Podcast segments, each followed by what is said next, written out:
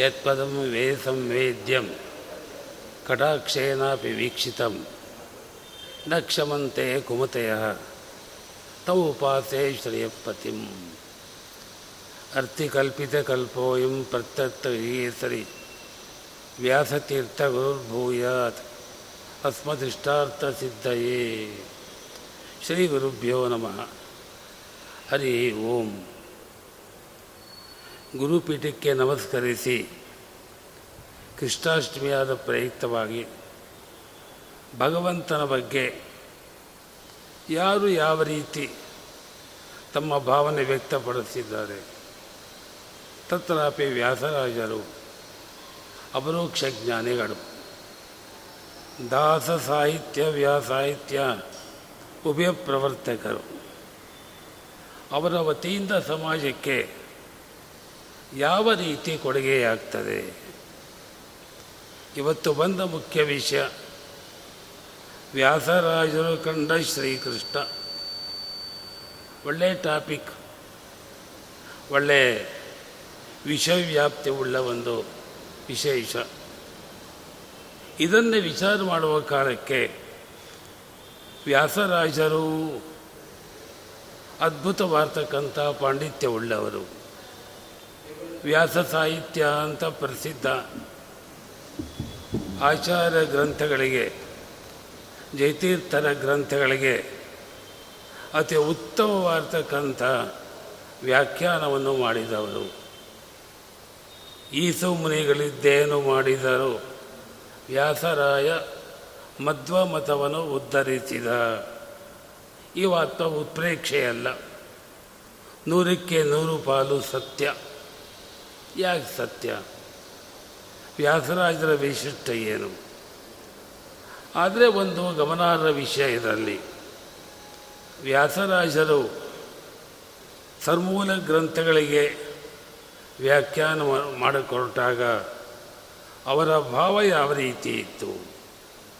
ಅದೇ ಮಹಾನುಭಾವರು ಸಾಮಾಜಿಕ ಪ್ರಪಂಚ, ಸಾಮಾನ್ಯ ಭಕ್ತರು ಅವರ ಉದ್ಧಾರಕ್ಕೋಸ್ಕರವಾಗಿ ಯಾವ ಪ್ರಯತ್ನವನ್ನು ಮಾಡಬೇಕು? ಒಂದು ವಾಕ್ಯ ಯಾವಕ ಬರ್ತದೆ ನಾನಾ ಜನಸ್ಥ ಶುಶ್ರೂಷ ಕರ್ತವ್ಯ ಕರವನ್ಮಿತೆಯೇ ಅಪರೋಕ್ಷ ಜ್ಞಾನಿಯಾದರೂ ಕೂಡ ಜನತೆಯಲ್ಲಿ ಜನಾರ್ದನ್ನು ಕಾಣಲಿಲ್ಲ ಅಂದರೆ ಅವನ ಸಾಧನೆ ಪೂರ್ಣವಾಗುವುದಿಲ್ಲ. ಒಂದು ಪಂಡಿತ ವರ್ಗ ಒಂದು ಸಾಮಾನ್ಯ ವರ್ಗ. ಇಬ್ಬರಿಗೂ ಆರಬೇಕು ಬೇಕು ದ್ವೈತ ಸಿದ್ಧಾಂತದ ಪೂರ್ಣ ಪರಿಚಯವಾಗಬೇಕು. ಆ ದೃಷ್ಟಿಯಿಂದ ವ್ಯಾಸರಾಜರು ಮೊದಲು ಅನೇಕ ಗ್ರಂಥವನ್ನು ರಚನೆ ಮಾಡಿದ್ದಾರೆ. ವ್ಯಾಸತ್ರಯ ಅಂತಲೇ ಪ್ರಸಿದ್ಧ. ಆಧುನಿಕ ಕಾಲಕ್ಕೆ ತರ್ಕದಂಡವಾದಿ ಗ್ರಂಥವನ್ನು ಮಂಗಳಾರತಿ ಮಾಡೋಕ್ಕೂ ಆಗುವುದಿಲ್ಲ. ಅಧ್ಯಯನ ದುರುತೋಪಾಸ್ತ ಪಂಡಿತರಿಗೂ ಅಲರ್ಜಿಯಾಗಿರ್ತಕ್ಕಂಥ ಗ್ರಂಥ ಅನ್ನ ಕೊಟ್ಟ ಮಹಾನುಭಾವರು. ಒಂದೊಂದು ವಿಷಯದಲ್ಲಿ ಪ್ರಶ್ನೆ ಮೇಲೆ ಪ್ರಶ್ನೆ. ವಿಕಲ್ಪಗಳ ಸುರಿಮಲೆ. ತಲೆ ಬುಡ ಅರ್ಥವಾಗಲ್ಲ. ಅಂದರೆ ಅವರ ಪಾಂಡಿತ್ಯ ಯಾವ ರೀತಿ ಉಂಟು? ಪಾಂಡಿತ್ಯ ಪ್ರದರ್ಶನ ಅಲ್ಲ. ವಿಷಯಗಳ ಬಗ್ಗೆ ಸೂಕ್ಷ್ಮವಾಗ್ತಕ್ಕಂಥ ವಿಚಾರಧಾರೆ. ಅನ್ನೋ ದೃಷ್ಟಿಯಿಂದ ವ್ಯಾಸರಾಜರು ತಮ್ಮ ಅಪೂರ್ವವಾದ ಗ್ರಂಥಗಳಲ್ಲಿ ಕೆಲವೇ ಮಂದಿ ಭಾಗಿದಾರರಾಗಬೇಕು. ಎಲ್ಲರೂ ಸಾಧ್ಯವಾಗಲ್ಲ. ಸಂಸ್ಕೃತ ಜ್ಞಾನ ಉಂಟು. ನಾನು ಅಭ್ಯಾಸ ಮಾಡ್ತೀನಿ. ಅನ್ನೋ ಗ್ರಂಥಗಳಲ್ಲ ಅವು. ಎದೆಗಟ್ಟಿಬೇಕು ಬೇಕು. ತಪಸ್ಸು ಮಾಡಿ ಓದುವ ಗ್ರಂಥಗಳು. ವ್ಯಾಸತ್ರಯ ಅಂತಲೇ ಪ್ರಸಿದ್ಧ. ಅದನ್ನು ಕೊಟ್ಟಿರುವ ಕಾಲಕ್ಕೆ ಅತಿ ಕಠಿಣವಾದ ಭಾಗಗಳು. ಅರ್ಥ ಆಗುವುದೇ ಇಲ್ಲ. ಅದೇ ವ್ಯಾಸರಾಯರು. ದಾಸ ಸಾಹಿತ್ಯ ಪ್ರವರ್ತಕರು. ಸಾಮಾನ್ಯ ಜನಗಳಿಗೆ ಕನ್ನಡ ಭಾಷೆಯಲ್ಲಿ ಪರಮಾತ್ಮನ ಹೃದಯಕ್ಕೆ ತುಂಬುವ ಕೆಲಸವನ್ನು ಮಾಡಿದರು. ಅಲ್ಲಿ ಮತ್ತೊಂದು ವಿಶೇಷ. ಯಾವುದು ವ್ಯಾಸರಾಜ ಗ್ರಂಥಗಳು. ಅದರಲ್ಲಿ ದಾಸ ಸಾಹಿತ್ಯದ ಒಂದು ಬೆಳವಣಿಗೆ ಇಲ್ಲ. ದಾಸ ಸಾಹಿತ್ಯದಲ್ಲಿ ವ್ಯಾಸತ್ತೈದ ಒಂದು ಬೆಳವಣಿಗೆ ಇಲ್ಲ. ಮೇಲ್ನೋಡಕ್ಕೆ ವಿರುದ್ಧ ಅಲ್ಲ, ತಾತ್ಪರ್ಯ ಒಂದೇ. ವಿಷಯಗಳು ಬೇರೆ ಬೇರೆ ಆಗಿವೆ. ಪ್ರತಿಪಾದನೆ ಮಾಡ್ತಕ್ಕಂಥ ರೀತಿ ಬೇರೆ ಬೇರೆಯಾಗಿವೆ ನಮ್ಮಲ್ಲಿ ತಮಾಷೆ ಮಾಡ್ತಾರೆ ಯಾಕಷ್ಟು ಒದ್ದಾಡ್ತೀರಿ? ಪಾಪವನ್ನು ಮಾಡಲೇಬೇಕು. ಮಾಡದೇ ಇರೋಕ್ಕೆ ಸಾಧ್ಯವೇ ಇಲ್ಲ. ಕೃಷ್ಣ ಅಂತ ಕೂಗುವ ಅತ್ಲ ಕಡೆ. ಭಗವಂತ ಒಂದು ನಮ್ಮನ್ನು ಉದ್ಧಾರ ಮಾಡ್ತಾನೆ. ಅಷ್ಟು ಭಗವಂತ ಚೀಪಾಗಿದ್ದಾನ ಭಾಷೆ ಕನ್ನಡ ಭಾಷೆ, ವಿಷಯ ಸಕಲ ವೇದಾಂತಗಳ ಸಾರ. ವ್ಯಾಸರಾಜರಂಥ ಮಹಾನುಭಾವರು ಅಲ್ಲಿಯೂ ಮತ್ತೊಂದು ವಿಶೇಷ ಇರುತ್ತೆ. ಐನೂರ ಅರವತ್ನಾಲ್ಕು ಸೂತ್ರ, ಸೂತ್ರಗಳು. ಸಮನ್ವಯಾಧ್ಯಾಯ, ವಿರೋಧಾಧ್ಯಾಯ. ಅದಕ್ಕೆ ಸೀಮಿತವಾಗಿರ್ತಕ್ಕಂಥ ಸೂತ್ರಗಳು. ಭಾಳ ಅರ್ಥಗರ್ಭಿತ. ಅದಕ್ಕೆ ವ್ಯಾಖ್ಯಾನ. ತೀರ್ಥೀರ್ಥ ಮಹಾಪ್ರವೃತ್ತಿಗಳು ವ್ಯಾಖ್ಯಾನ ಮಾಡಿದ್ದು ಮೇಡ ಮಾಡಿದ್ದೆ. ಅತಿ ಅನುವಾರ್ತಕ್ಕಂಥ ವಿಷಯ. ತಲೆ ಬುಡ ಅರ್ಥವಾಗಲ್ಲ. ಮುಂದೆ ಎರಡು ಭಾಗ. ಸಾಧನಾಧ್ಯಾಯ ಮತ್ತು ಫಲಾಧ್ಯಾಯ. ಸಾಧನಾಧ್ಯಾಯದಲ್ಲಿ ವೈರಾಗ್ಯ, ಭಕ್ತಿ, ಉಪಾಸನ, ಅಪರೋಕ್ಷ ಜ್ಞಾನ ಅದರ ಬಗ್ಗೆ ವಿಚಾರ ಮಾಡ್ತಿದ್ದಾರೆ. ನಾಲ್ಕನೇ ಅಧ್ಯಾಯ ಫಲಾಧ್ಯಾಯ. ಇಷ್ಟೆಲ್ಲ ಸಾಧನೆ ಆಯ್ತಪ್ಪ. ತದಕ್ಕಿಂ ನಮಗೇನು ಲಾಭ ಆಗ್ತದೆ? ಅದನ್ನೇ ವಿಚಾರ ಮಾಡ್ತಕ್ಕಂಥ ಒಂದು ಅಡವೆಗಳು ವರ್ತಮಾನ ಕಾಲದಲ್ಲಿ ಟಿಪ್ಪಣಿಕಾರಾಯಿತು ಮತ್ತೊಬ್ಬರಾಯಿತು ಅವರ ಒಂದು ಪ್ರಯತ್ನ ಎರಡೂ ಅಧ್ಯಾಯಕ್ಕೆ ಸೀಮಿತ. ಸಮನ್ವಯಾಧ್ಯಾಯ ವಿರೋಧಾಧ್ಯಾಯ. ಸಾಧನಾಧ್ಯಾಯ ಟಚ್ ಇಲ್ಲ. ಫಲಾಧ್ಯಾಯ ಮುಟ್ಟುವುದಿಲ್ಲ. ವ್ಯಾಖ್ಯಾನಕ ರೀತಿನ ಹೇಳ್ತಿದ್ದೀನಿ ನಾನು. ಅತಿ ಘನವಾತಕ್ಕಂಥ ವಿಷಯಗಳು. ಆದರೂ ವ್ಯಾಖ್ಯಾನ ಮಾಡಿದ್ದಾರೆ.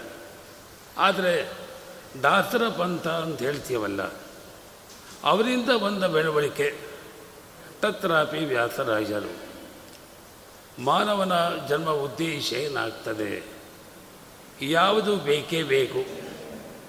ಬೇಕಾಗುವಂತೆ ಆದರೆ ಅದರ ಪ್ರಾಪ್ತಿ ಯಾವ ರೀತಿ ಆಗ್ತದೆ ಪ್ರತಿಯೊಬ್ಬ ವೇದಾಂತದ ಒಂದು ಉದ್ದೇಶ ಸುಖ ಮಂದಿ ಸಿಗಬೇಕು.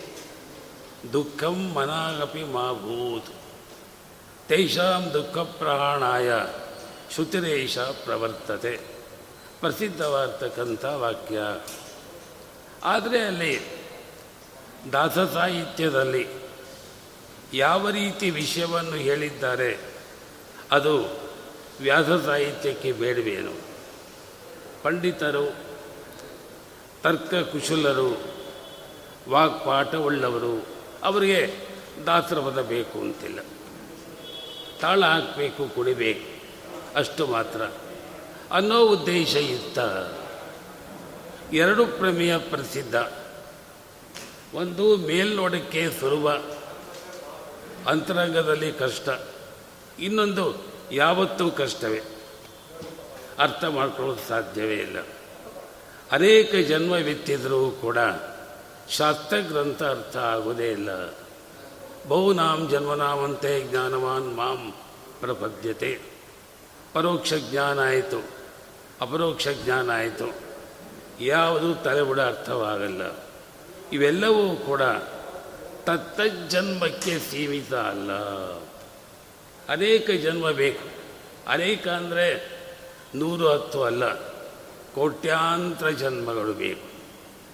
ಅನ್ನೋ ಒಂದು ರೀತಿ ಇದ್ದ ಪ್ರಯುಕ್ತವಾಗಿದೆ. ವ್ಯಾಸರಾಯದಂಥ ಮಹಾನುಭಾವರು ದಾಸಾಹಿತ್ಯವನ್ನು ರಚಿಸಿದಾಗ ಯಾರು ಅಧಿಕಾರಿ ವರ್ಗ ಅದಕ್ಕೆ? ಹೆಸರೇ ದಾಸ ಸಾಹಿತ್ಯ. ದಾಸ ಸಾಹಿತ್ಯ ಅಂದರೆ ಪರಮಾತ್ಮನಲ್ಲಿ ವಿಶೇಷವಾಗಿ ದಾಸ್ಯ ಭಕ್ತಿ ಉಳ್ಳವರು. ಒಂಬತ್ತು ಭಕ್ತಿ ಪ್ರಸಿದ್ಧ ಶ್ರವಣಂ ಕೀರ್ತನಂ ವಿಷ್ಣೋ ಪಾದ ಸೇವನಂ ಅರ್ಚನಂ ವಂದನಂ ದಾಸ್ಯಂ ಸಖ್ಯಂ ಆತ್ಮನಿವೇದನಂ. ಇವೆಲ್ಲ ಶಬ್ದದಲ್ಲಿ ಸುಲಭ. ಎಲ್ಲ ಅಜೀರ್ಣವಾಗ್ತಕ್ಕಂಥ ಪ್ರಸಂಗಗಳೇ. ಇಂಥ ಭಕ್ತಿ ಅಂತಕ್ಕಂಥದ್ದು ಮಾನವನಿಗೆ ಸಿಗಬೇಕು. ಯಾರು ಬೇಕಾದ್ರೆ ಹಾಕ್ಬೋದು ಆ ಭಕ್ತಿ ಲಾಭವಾದರೆ ಅವ ತೇರ್ಗಡೆಯಾಗ್ತಾನವ. ಸಾಧನೆ ಅದಕ್ಕೆ? ಒಂದು ವ್ಯಾಸ ಸಾಹಿತ್ಯ, ಒಂದು ದಾಸ ಸಾಹಿತ್ಯ. ಯಾವುದನ್ನು ಸ್ವೀಕಾರ ಮಾಡಬೇಕು? ಸೂತ್ರದಲ್ಲಿ, ಓಂ ಮತಾತೋ ಬ್ರಹ್ಮಜಿಜ್ಞಾಸ, ಅಥ ಅಧಿಕಾರ ಸಂಪತ್ಯಂತರಂ. ಅಧಿಕಾರೋ ನಾಮ ಬೆಚ್ಚಿ ಬೀಳಬೇಕು. ಅಧಿಕಾರ ಪ್ರಾಪ್ತಿ ಸಾಧ್ಯವೇ ಆಗುವುದಿಲ್ಲ. ದಾಸ ಸಾಹಿತ್ಯದಲ್ಲಿ ಸ್ವಲ್ಪ ಸುಲಭವಾದ ಮಾರ್ಗ. ಪರವಾಗಿಲ್ಲ ಬಿಡ್ರಿ. ಹಾಗೂ ಆಗ್ತದೆ. ಸಲೀಸಾರ್ತಕ್ಕಂಥ ಧ್ವನಿ. ಈ ಪ್ರಭೇದಗಳು ವ್ಯಾಸರಾಜನ ಬುದ್ಧಿಯಲ್ಲಿ ಇತ್ತ. ನಮ್ಮ ವಿಚಾರಧಾರೆ ಅಂತಂದರೆ ನಾವು ಅಸಮಾನಕಾಲೀನರು.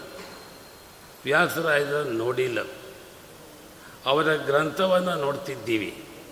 ಗ್ರಂಥಗಳು ಅಂದರೆ ವರ್ಣಾನುಮಾಪಕ ರೇಖೆಗಳು ಮಾತ್ರ. ರೇಖೆಗಳ ಜ್ಞಾನದಿಂದ ವರ್ಣಗಳ ಅನವಿತಿ, ಕರ್ತವ್ಯನ ಬುದ್ಧಿಯ ಒಂದು ಉದ್ದೇಶ, ಆಮೇಲೆ ಯಥಾರ್ಥ ಜ್ಞಾನ ಯಥಾರ್ಥ ಜ್ಞಾನ ಜನಕತ್ವಾತ್ ಲಿಪೇರಪಿ ಪ್ರಾಮಾಣ್ಯ ವರ್ತತೆ. ಪ್ರಸಿದ್ಧವಾಗ್ತಕ್ಕಂಥ ವಾಕ್ಯ. ಇದು ಪ್ರಮಾಣವಿರೋದು ವಿರೋಧೋ ನ ಸ್ಯಾತ್ ಹಾಗಾದರೆ ವ್ಯಾಸರಾಯರ ದಾಸಾಹಿತ್ಯದಲ್ಲಿ ಯಥಾರ್ಥ ಜ್ಞಾನ ಜನಕತ್ವ ಶಕ್ತಿ ಉಂಟು. ಸಂಶಯನೇ ಇಲ್ಲ. ಅಲ್ಲಿ ಬಂದ ಮುಖ್ಯವಾದ ಪ್ರಮೇಯ ಅಂತಂದರೆ ಯಥಾರ್ಥ ಜ್ಞಾನ ಅಂದರೆ ಯಾವುದು? ಅದರ ಪ್ರಾಪ್ತಿ ಹಾಗೆ ಆಗಬೇಕು? ತಾಳ ಹಾಕ್ದ, ಕುಡ್ದ ಕಾಲೋಯ್ತು ಕೂತ್ಕೊಂಡ ಯಥಾರ್ಥ ಜ್ಞಾನ ಆಗ್ತದ? ಸುಲಭ ಸಾಧ್ಯವೋ, ಕಷ್ಟ ಸಾಧ್ಯವೋ? ದಾಸಾಹಿತ್ಯ ಪ್ರಾಯಶಃ ಸುಲಭ ಸಾಧ್ಯ ಅಂತ ಪ್ರಸಿದ್ಧ. ಈ ಭಾವನೆ ವ್ಯಾಸರಾಜರಿಗಿತ್ತ. ಕನ್ನಡ ಪದ್ಯಗಳು ಯಾರು ಬೇಕಾದ್ರೆ ಹೇಳ್ಬೋದು. ಕ್ವಾಲಿಫಿಕೇಷನ್ ಇಲ್ಲ ಅದಕ್ಕೆ. ಸುಲಭವಾಗಿರ್ತಕ್ಕಂಥ ಒಂದು ಪದ್ಧತಿ. ಇದನ್ನು ಗಮನಿಸಿದ್ದಾದರೆ ಭಗವಂತ ಸುಲಭ ಸಾಧ್ಯ. ಯಾರಿಂದಲೂ ಪ್ರಾಪ್ಯ. ಅನ್ನೋ ಭಾವನೆ ಬಂದಿತ್ತಲ್ಲವ? ಅದರ ಅಂತಾರ್ಥ ಏನಾಗಾದರೆ ಅಲ್ಲಿ ವಿಚಾರ ಮಾಡ್ತಕ್ಕಂಥದ್ದು ವ್ಯಾಸರಾಜರು ಕಂಡ ಶ್ರೀಕೃಷ್ಣ. ಅಪರೋಕ್ಷ ಜ್ಞಾನಗಳ ಮಹಾ, ಮಹಾನುಭಾವರು. ಅವರು ಭಗವಂತ ಪ್ರತ್ಯಕ್ಷ ಆಗಿದೆ. ಭಗವಂತನಿಂದ ಒಂದು ಸಂದೇಶ ಏನು? ಯಾವ ಸಂದೇಶ? ಅವರು ಬಿತ್ತರಿಸಿದ್ದಾರೆ. ಒಂದೋ ವ್ಯಾಸ ಸಾಹಿತ್ಯ, ಒಂದೋ ದಾಸ ಸಾಹಿತ್ಯ. ಅದನ್ನೇ ವಿಚಾರ ಮಾಡಿಕೊರಟಾಗ ನಮ್ಮ ಅನಿಸಿಕೆ ಎಂದರೆ ವ್ಯಾಸ ಸಾಹಿತ್ಯ ಆಗ್ತದೆ, ದಾಸ ಸಾಹಿತ್ಯ ಆಗೋದಿಲ್ಲ. ಭಾಳ ಕ್ಲಿಷ್ಟವಾಗಿರ್ತಕ್ಕಂಥದ್ದು ವ್ಯಾಸರಾಜರು ಕನ್ನಡ ಕನ್ನಡ ಭಾಷೆಯನ್ನು ಮಾಧ್ಯಮೀಕರಿಸಿ ವಿಷಯವನ್ನು ಜ್ಞಾಪಿಸಿದರು. ಅದರ ಪ್ರೌಢಿಮೆ ಅಗಾಧತೆ ಅರ್ಥವಾಗ್ತಕ್ಕಂಥದ್ದು ಸುಲಭ ಸಾಧ್ಯ ಅಲ್ಲ. ಅದರ ಬಗ್ಗೆ ನಾವು ಕೆಲವನ್ನು ಮುಂದಿಡ್ತಿದ್ದೀನಿ ನಾನು. ನಮ್ಮ ಸಿದ್ಧಾಂತದಲ್ಲಿ ಸಾಧನ ಅಂತಂದರೆ ಮೋಕ್ಷ ಸಾಧನ ಸಾಮಗ್ರಿಷು ಭಕ್ತರೇವ ಗರಿಯಸಿ ಭಕ್ತಿ ಪ್ರಪಂಚ ಭಾಳ ಮುಖ್ಯ. ಭಕ್ತಿ ಲಭ್ಯವಾದರೆ ಸಾಕು. ಎಲ್ಲ ಸುಲಭ ಸಾಧ್ಯ.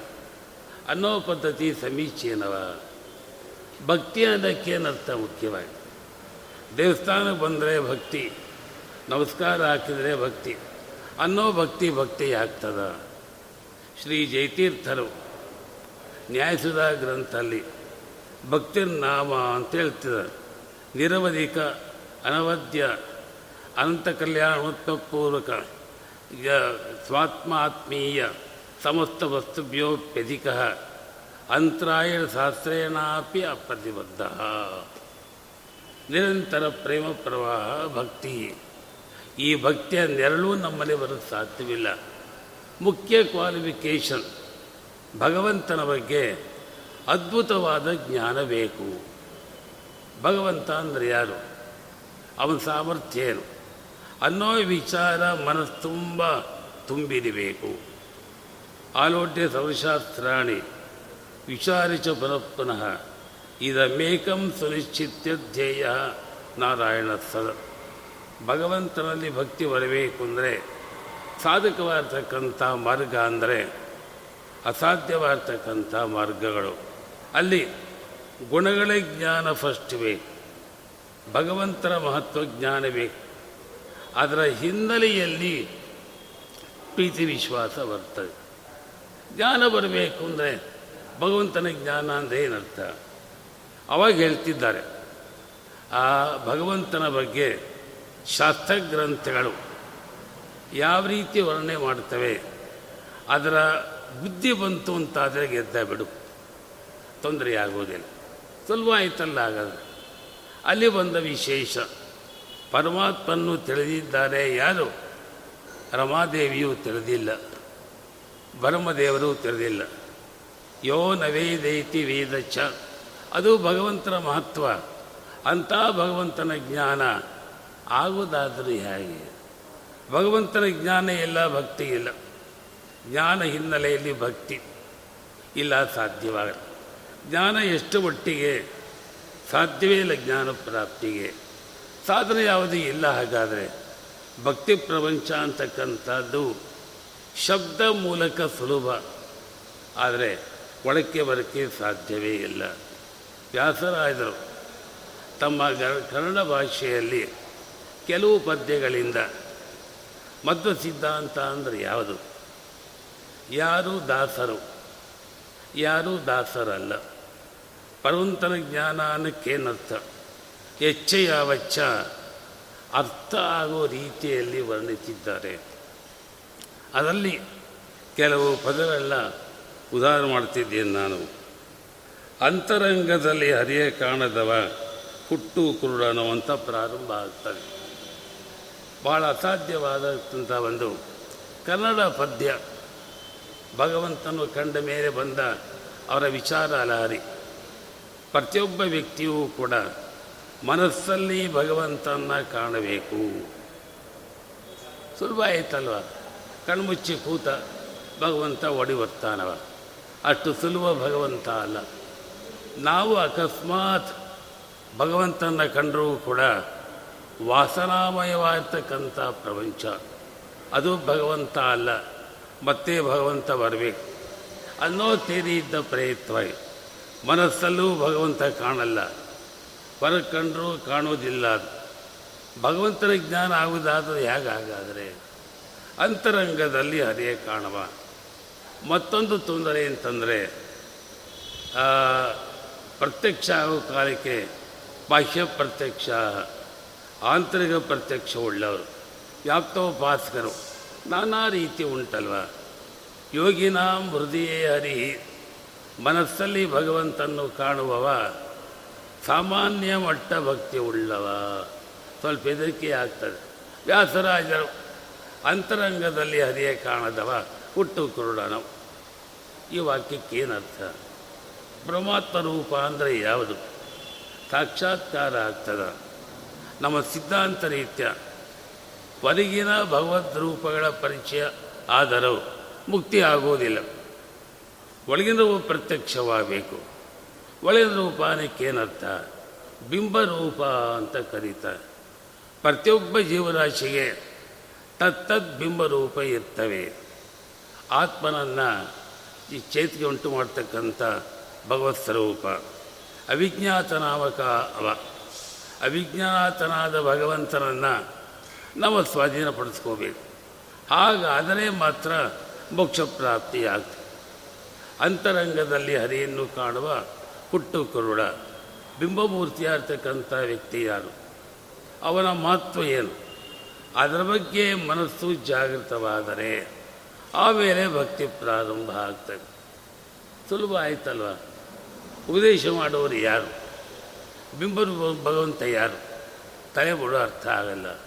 ಅವ ಶಾಸ್ತ್ರಕಾರ ಹೇಳ್ತಾರೆ, ಇದು ಸದ್ಯಕ್ಕೆ ಸಾಧ್ಯವಿಲ್ಲ. ಸದ್ಯಕ್ಕೆ ಅಂದರೆ ಕೋಟ್ಯಾನು ವರ್ಷಗಳ ನಂತರ ಸಾಧ್ಯವಾದೀತು. ಗುರುಗಳ ಆಗಮನ ಅವರ ಉಪದೇಶ, ಬಿಂಬರೂಪಿ ಭಗವಂತನ ಪರಿಚಯ ಆಮೇಲೆ ಉಪಾಸನೆ ಆಮೇಲೆ ಪ್ರತ್ಯಕ್ಷ. ಈ ತೊಡಕು ಇದ್ದ ಪ್ರಯುಕ್ತವಾಗಿ ಅಂತರಂಗದಲ್ಲಿ ಅಂತಂದರೆ ತಮ್ಮ ತಮ್ಮಲ್ಲಿ ತಮ್ಮ ನಿಯಾಮಕನಾದ ಭಗವಂತ ರೂಪ ಸಾಕ್ಷಾತ್ಕಾರ ಮಾಡ್ಕೋಬೇಕು, ಮಾಡಿಕೊಳ್ಳೇಬೇಕು. ಕೃತಜ್ಞತೆಯನ್ನು ಕರಿತೀವಲ್ಲ ಕೃತಂ ಜಾನಾತೀತಿ ಕೃತಜ್ಞ. ಭಗವಂತನ ಉಪಾರ, ಉಪಕಾರ ಅದ್ಭುತವಾಗ್ತಕ್ಕಂಥ ಉಪಕಾರ. ಅವನ ಪರಿಚಯವೇ ಆಗಲಿಲ್ಲ ಅಂತಂದರೆ ಮತ್ತೇನಾಗಾದರೆ? ಆ ದೃಷ್ಟಿಯಿಂದ ವ್ಯಾಸರಾಜು, ಬಿಂಬರೂಪಿಯಾಗಿರ್ತಕ್ಕಂಥ ಭಗವಂತನ ಸಾಕ್ಷಾತ್ಕಾರ ಬೇಕೇ ಬೇಕು. ತನ್ನ ಮೂಲಕ ಮೋಕ್ಷ ಪ್ರಾಪ್ತಿಯಾಗ್ತದೆ ಇದು ಒಂದು ಕೊಡುಗೆ. ಆಮೇಲೆ ಇದೇ ಪದ್ಯದಲ್ಲಿ ಎಂಟತ್ತು ಪದಗಳು ಬರ್ತವೆ. ಅಲ್ಲಿ ಸಾರ ಅದರದ್ದು. ತತ್ತದಿಂದ್ರಿಯಗಳು ಜ್ಞಾನೇಂದ್ರಿಯ, ಕರ್ಮೇಂದ್ರಿಯ. ಯಾವ ದಿಕ್ಕಲ್ಲಿ ನುಗ್ಗಬೇಕು? ಸಾರ್ಥಕ ಯಾವಾಗ ಆಗ್ತವೆ ಸುಲಭ ಸಾಧ್ಯ ಅಲ್ಲ. ನಮ್ಮ ಅಧೀನ ನಮ್ಮ ಅಧೀನ ಅಲ್ಲ ಇಂದ್ರಿಯಗಳು. ಭಗವಂತನ ಅಧೀನ, ಸರ್ವಾಂತರ್ಯಾಮಿ. ಆ ಸಕಲ ಇಂದ್ರಿಯಗಳು, ತತ್ರಾಪಿ ಕರ್ಮೇಂದ್ರಿಯಗಳು, ಯಾವ ಯಾವ ವ್ಯಾಪಾರವನ್ನು ಮಾಡಬೇಕು? ಮಾಡೋಕ್ಕೋಸ್ಕರ ಬಂದಿವೆ. ಅದು ಮಾಡಲಿಲ್ಲ ಅಂತಾದರೆ ಸಕಲ ದೋಷ ದುಷ್ಟ ಅವನೇ ಆಗ್ತಾನವ. ವ್ಯಾಸರಾಜರ ಬಂದಿದ್ದು, ನಾವು ಬಂದಿದ್ದು ಸತ್ಯ ನೂರಾರು ವರ್ಷ ಬದುಕಿದ್ದು ಸತ್ಯ, ಶಾಂತಿ ಮಾಡಿಕೊಂಡಿದ್ದು ಸತ್ಯ. ಆದರೆ ತುಳದ್ಯಾದು ಅವನ ಪರಿಚಯವೇ ಆಗಿಲ್ಲ. ಮತ್ತು ನಮ್ಮ ಇಂದ್ರಿಯ ಫೇಲ್ ಆಯಿತು. ಭಗವಂತ ಸದ್ಯಕ್ಕೆ ಬೇಡ. ಎಂಬತ್ತು ದಾಟಿದ ಮೇಲೆ ನೋಡುವ ಅನ್ನೋ ಬುದ್ಧಿ ಇದ್ದ ಪ್ರಯುಕ್ತವಾಗಿ ನಾವೆಲ್ಲಿ ಭಗವಂತೆಯಲ್ಲಿ ನಮ್ಮ ಸಕಲ ಇಂದ್ರಿಯಗಳು ಕೂಡ ಕಂಪ್ಲೀಟು ಮುಗ್ಗರಿಸ್ತವೆ ಹಾಗಾದ ಪಕ್ಷದಲ್ಲಿ ನಮ್ಮ ಜೀವನಕ್ಕೆ ಕಿಮ್ಮತ್ತೇನಾಗ್ತದೆ? ಅನ್ನ ವ್ಯಾಸರಾಜ ಬಂದಿದ್ದಾಯಿತು, ಇಂದ್ರಿಯ ಉಂಟು, ಆಗಬೇಕಾದ್ದಾಗಲಿಲ್ಲ ಅಂದರೆ ಜೀವನ ವ್ಯರ್ಥವಾಗ್ತದಲ್ವ? ಅದನ್ನು ನೆನಪಿರ್ತಕ್ಕಂಥ, ಒಂದು ಸುಂದರವಾಗಿರ್ತಕ್ಕಂಥ ಒಂದು ಪದ. ಇದೇ ಮುಂದಿನ ಭಾಗದಲ್ಲಿ ಪಕ್ಕನೆ ಅರ್ಥ ಆಗಲ್ಲ, ಕೊನೆಯ ವಾಕ್ಯ ಅರ್ಥ ಆಗ್ತದೆ. ಸುರದೇನು ವಿರಲಾಗಿ, ಶ್ವಾನನ ಪಾಲನು ಕರೆದು ಕುಡಿಯಬೇಡವೋ ಅಂತ ಪ್ರಾರಂಭ ಆಗ್ತದೆ. ಅಂದರೆ ನಾಯಿ ಕಟ್ಟಿದ್ದಾರೆ ಮನೆಯಲ್ಲಿ ಯಥೇಚ್ಛ ಹಾಲು ಸಿಗ್ತದೆ, ಹಸುವು ಕಟ್ಟಿದ್ದಾರೆ. ಹಸು ಹಾಲು ಬೇಡಪ್ಪ ನಾಯಿ ಅಲ್ಲಿ ಸಾಕು. ಅನ್ನೋ ಬುದ್ಧಿ ಬಂದರೆ ಹೇಗಾಗ್ತದೆ? ಬುದ್ಧಿ ಬಂದರೆ ಮಹಾ ದುರದೃಷ್ಟವಂತ ಅದನ್ನ ಹಾಗೆ ಹೇಳ್ತಿದ್ದಾರೆ. ಮೈ ತುಂಬ ಕುದುರೆ ಇತ್ಯಾದಿಗಳು. ಕತ್ತೆ ಮೇಲೆ ಮೆರವಣಿಗೆ. ನ್ಯಾಯವಾಗ್ತದ. ಅಮೃತ ಪ್ರಾಪ್ತಿ, ಅಮೃತ ಬೇಡಪ್ಪ. ವೈನ್ ಸಾಕು ನನಗೆ. ಅನ್ನೋ ರೀತಿ ಇದ್ದರೆ ಏನಾಗ್ತದೆ? ಪಕ್ಕನೆ ಅರ್ಥವಾಗಲ್ಲ. ಅಲ್ಲಿ ಮಧ್ವ ಸಿದ್ಧಾಂತ ಮತ್ತೊಂದು. ಬಡತನ ಜಾಸ್ತಿ ಆಗಿದೆ. ಭಿಕ್ಷಾಂದೇಹಿ ಅಂತ ಬೇಡಬೇಕು. ಬದುಕೋ ವೃತ್ತಿ ಬೇರೆ ಇಲ್ಲ. ಯಾರನ್ನ ಬೇಡಬೇಕಾಗಾದರೆ? ತೇನ ತೆಕ್ತೇನ ಭಂಜೀತಾ ಮಾಗೃತ ಕಸ್ಯ ಸಿದ್ಧನಂ. ಈಶಾವಾಸ್ಯ. ಬೇಡುವ ಬದುಕು ಬೇಡ ಅಪ್ಪ. ಅಸ್ಮಾತ್ ಬೇಡುವುದಾದರೆ ಲಕ್ಷ್ಮೀಪತಿಯನ್ನು ಬೇಡಿ. ಶರಣು ಅಂತ ಹೇಳ್ರಿ. ಅವನ ಕೊಟ್ಟದ್ದನ್ನು ತಗೊಳ್ರಿ. ಅಕಸ್ಮಾತ್ ಭಗವಂತನ ಬೇಡಲಿಲ್ಲ ಅಂದರೆ ಚಂಡಿ ಚಾಮುಂಡಿ ಸಾಕು. ಅನ್ನೋ ಭಾವನೆ ಬಂತು ಅಂದರೆ ಮೂರ್ಖ ಅಲ್ಲಿ ಮಹಾ ಮೂರ್ಖ ಆಗ್ತಾನವ. ಅಂದರೆ ನಾಲಿಗೆ ಸಾರ್ಥಕವಾಗಬೇಕು. ಜೀವನ ತೃಪ್ತವಾಗಬೇಕು. ಸಮೃದ್ಧಿ ಬೇಕು.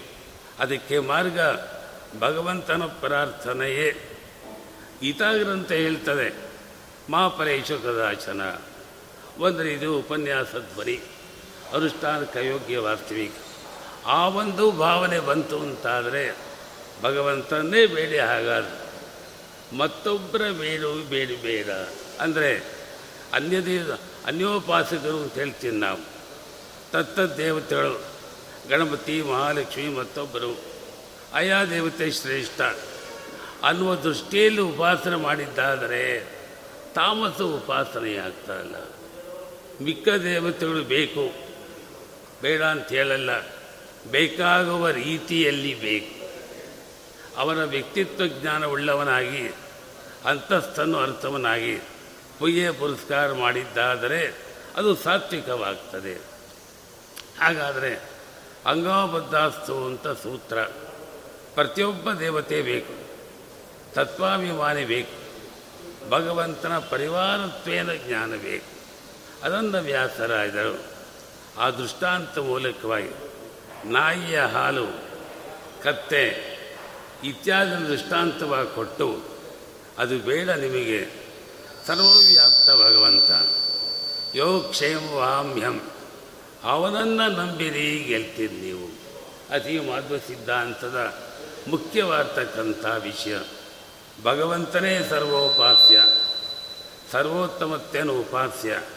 ಮಿಕ್ಕ ದೇವತೆಗಳು ತಾರತಮ್ಯಾನುಸಾರ ಪೂಜೆ ಮಾಡಬೇಕಾದ್ದು ಯೋಗ್ಯ ಎಂಬ ಸಿದ್ಧಾಂತವನ್ನು ಸ್ಪಷ್ಟವಾಗಿ ಹೇಳ್ತಿದ್ದಾರೆ. ಮತ್ತೊಂದು ಪದ್ಯದಲ್ಲಿ.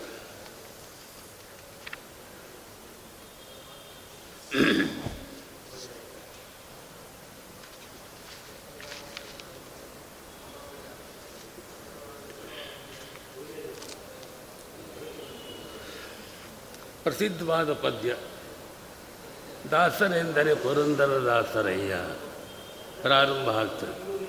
ವ್ಯಾಸರಾಜರ ಕಾಲ, ದಾಸರ ಕಾಲ ಸೂರ್ಣ ಯುಗ ಪ್ರಾರಂಭ ಅದು. ಅಂಥ ಸಂದರ್ಭದಲ್ಲಿ ದಾಸರು ಅಂದರೆ ಯಾರು? ಪುರಂದರ ದಾಸರೇ ಸ್ತೋತ್ರ ಮಾಡ್ತಕ್ಕಂಥ ಒಂದು ಪ್ರಸಂಗ. ಸ್ವರೂಪದಲ್ಲಿ ಪುರಂದಾಸರು ಗುರುಗಳು, ಸದ್ಯಕ್ಕೆ ವ್ಯಾಸರಾಜರು ಗುರುಗಳು. ಅವರು ಶಿಷ್ಯನ ಸ್ತೋತ್ರ ಮಾಡ್ತಿದ್ದಾರೆ. ದಾಸರೆಂದರೆ ಪುರಂದರ ದಾಸರಯ್ಯ. ನಮ್ಮ ವರ್ತಮಾನ ಕಾಲ ಸಿದ್ಧಾಂತ. ಮತ್ತೇನು ಬೇಕು ಅಂತಲ್ಲಿ? ತಂಬೂರ, ತಾಳ ಸಿಕ್ಕರೆ ಸಾಕು. ಅವನ ದಾಸನಾಗ್ತಾನವ. ಅನ್ನೋ ಪದ್ಧತಿ ಸಮೀಚೀನವಾಗ್ತದ. ಆ ಮುಂದಿನ ಭಾಗ ಹೇಳ್ತದೆ. ಆ ಸಂದರ್ಭದಲ್ಲಿ ಗ್ರಾಸಕ್ಕಿಲ್ಲದೆ ಹೋಗಿ ಪರರ ಮನೆಗಳ ಪಕ್ಕು ದಾಸನೆಂದು ತುಳಸಿ ಮಾಳೆ ಧರಿಸಿ ಬೇಸರ ಇಲ್ಲದೆ ಅವರ ಕಾಡಿ ಬೇಡಿ ಬಳಸುತ್ತ, ಕಾಸು ಗಳಿಸುವ ಪುರುಷ ಹರಿದಾಸನೇ? ಕ್ವಶನ್ ಮಾರ್ಕ್ ದಾರಿದ್ರ್ಯ ಜಾಸ್ತಿ ಆಗಿದೆ. ಕೆಲವು ಸಂದರ್ಭದಲ್ಲಿ ವೈದಿಕ ವೇಷ ಬಂಡವಾಳ ಆಗ್ತದೆ. ಆಚಾರವಂತಿಕೆ ಎದ್ದು ಕಾಣ್ತಾ ಉಂಟು. ಹತ್ಮೇಲಿ ಕಾಣ್ತದೆ. ಅಂತರಂಗ ಏನಾಗಿರುತ್ತೆ? ನಾನು ಕೊಡವೇದಿಕ ಅನ್ನೋ ಭಾವನೆ ಮಂದಿಗೆ ಬರಬೇಕು. ದುಡ್ಡು ಹಾಕಬೇಕು. ನಾವು ಉದ್ಧಾರ ಆಗ್ತೀನಿ ನಾನು. ಅನ್ನೋ ಭಾವನೆ ಹಿನ್ನೆಲೆಯಲ್ಲಿ ಭೌತಿ ಭಿಕ್ಷಾಂದೇಹಿ ನಾನು ಬ್ರಾಹ್ಮಣ, ನೀವು ಪುಣ್ಯ ಸಿಗ್ತದೆ. ಅನ್ನೋ ಒಂದು ರೀತಿಯಿಂದ ವರ್ತಿಸಿದರೆ ಅವ ದಾಸ ಆಗ್ತಾನೇನು ದಾಸ್ಯಾನಕ್ಕೇನರ್ಥ ದಾಸ್ಯ ಭಕ್ತಿ ಬಹಳ ಸುಲಭ ಸಾಧ್ಯ ಅಲ್ಲ. ದಾಸ್ಯ ಭಕ್ತಿ ಏಳನೇ ದಾಸ್ಯ ಭಕ್ತಿ. ಶ್ರವಣಂ ಕೀರ್ತನಂ ವಿಷ್ಣೋ, ಸ್ವರ್ಣಂ ಪಾದಸೇನಂ ಅರ್ಚನಂ ವಂದನಂ ದಾಸ್ಯಂ. ದಾಸ್ಯ ಭಕ್ತಿ ಅಂದರೆ, ನೀನು ಈಶಾ, ನಾನು ದಾಸ. ಶಬ್ದ ಬಾಯಿಂದ ಬಂದರೆ ಸಾಲದು.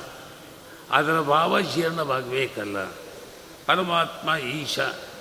ಈಶಾನಕ್ಕೇನರ್ಥ ಅದರ ಜ್ಞಾನ ಹಿನ್ನೆಲೆಯಲ್ಲಿ ದಾಸಭಕ್ತಿ ಬೇರೆ ಭಕ್ತಿ ಚೂರುಪಾರು ಬರ್ತದೆ. ದಾಸ್ಯ ಭಕ್ತಿ ಬರಕ್ಕೆ ಸಾಧ್ಯವೇ ಇಲ್ಲ. ಹನುಮಂತ ದೇವರು ಸುಂದರಕಾಂಡಲ್ಲಿ ಬರ್ತದೆ. ರಾವಣ ಭೇಟಿ ಮಾಡ್ತಿದ್ದಾರೆ. ಅಸಾಧ್ಯವಾಗಿರ್ತಕ್ಕಂಥ ಕೆಲಸ. ಅಶೋಕವನ ಶೋಕವನವಾಗಿದೆ.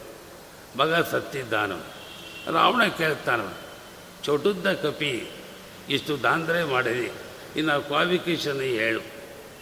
ಆಗ ಹನುಮಂತ ದೇವರು ಅಸಾಧ್ಯ ಪರಾಕ್ರಮಿಗಳು, ಜ್ಞಾನ ಸ್ವರೂಪರು. ಆದರೆ ದೂತ ಹೋಮ ಕೋಸಲೇಂದ್ರಸ್ಯ ರಾಮಸ್ಯ ಅಕ್ಲಿಷ್ಟ ಕರ್ಮಣ ಅಯ್ಯೋ, ಭೂತ, ನಾನ್ಯಾರು ಗೊತ್ತಾ? ನಾನು ಶ್ರೀರಾಮಚಂದ್ರನ ಪಾದ ಧೂಳಿ ಅಂತ ಭಾವಿಸು. ಇದು ದಾಸ್ಯ ಭಕ್ತಿಯ ಒಂದು ರೀತಿ ಅಂತ ಹೇಳಿದೆ ಇಂಥ ದಾಸ್ಯ ಭಕ್ತಿ ಬಂತು ಅಂತಾದರೆ ಎಲ್ಲರೇ ಪ್ರಪಂಚ ಬರಲು ಸಾಧ್ಯವೇ ಇಲ್ಲ. ಹಾಗೆ ಬಂದಿದ್ದಾದರೆ ಅವನು ದಾಸನಾಗ್ತಾನವ. ಕೊನೆ ವಾಕ್ಯ ಬಹಳ ಸ್ವಾರಸ್ಯ ಅದರಲ್ಲಿ.